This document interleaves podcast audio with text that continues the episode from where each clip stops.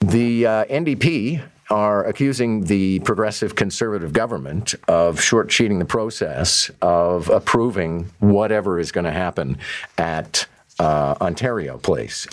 And here to explain exactly what's going on, NDP leader Marit Stiles joins us. Nice to have you back. It's great to be here. Okay, so I'm sure that the government is going to argue they're just trying to fast track this because we need to get it on. But what exactly are they leaping over, and what would be, what would be the damage? Well, you know, first of all, the government uh, is known for kind of ramming through legislation, um, but I say this one is, is bad even for them. Uh, not only are they going to be skipping over any committee hearings, which means those are opportunities where, you know, people can come in and possibly present if they give them enough time uh, their thoughts on things and they can hear from experts and and they can we in the opposition can you know uh, present amendments and things like that.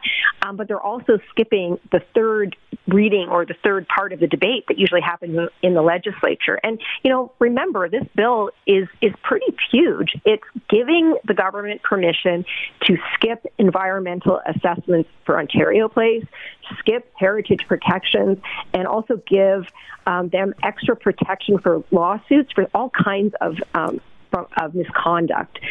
So it's, it's a pretty significant bill and and uh, and pretty sweeping powers uh, around the Ontario Place uh, luxury spa development. But uh, the government is ramming this legislation through in like record time. Now, I appreciate nobody wants to see a government set the precedent of skipping over certain seen to be necessary processes. But at the same time, don't you think that most people are so sick to death of the debate over Ontario Place that they would take pretty well anything?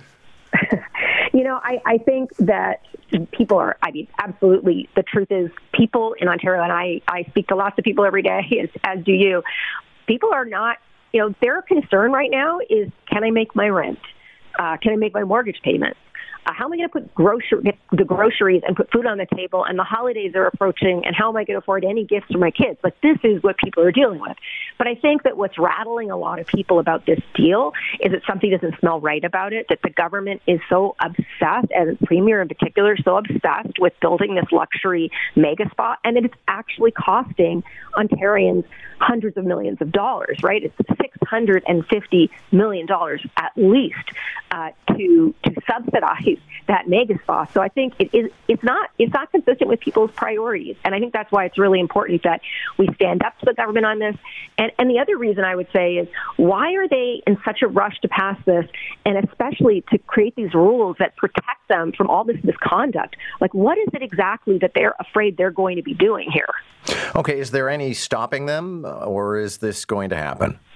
Well, I mean, they have a majority. Yeah. Uh, that's the truth. And I would say also, um, you know, the the conservatives and the liberals before them, frankly, like we, over the years, they've taken away a lot of the tools that um, opposition has to fight those bills.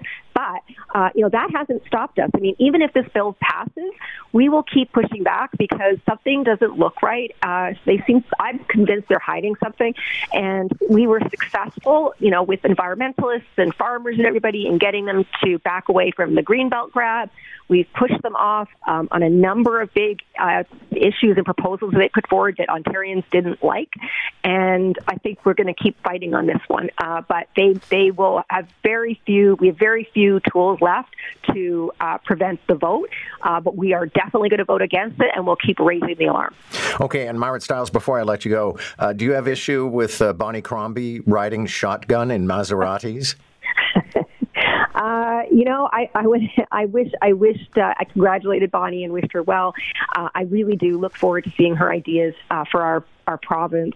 I, I, you know, at the end of the day, I think, and I said this yesterday to the media when I was asked about it, the conservatives and the liberals are going to like battle over who has more luxury homes or rides in fancier cars. This is again not what Ontarians are caring about right now.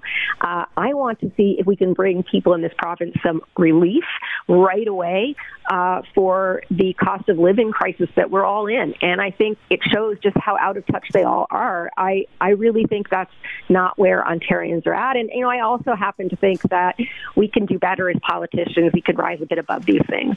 Okay. Good to have you. Thank you. Thank you. That's Ontario NDP leader Marit Stiles.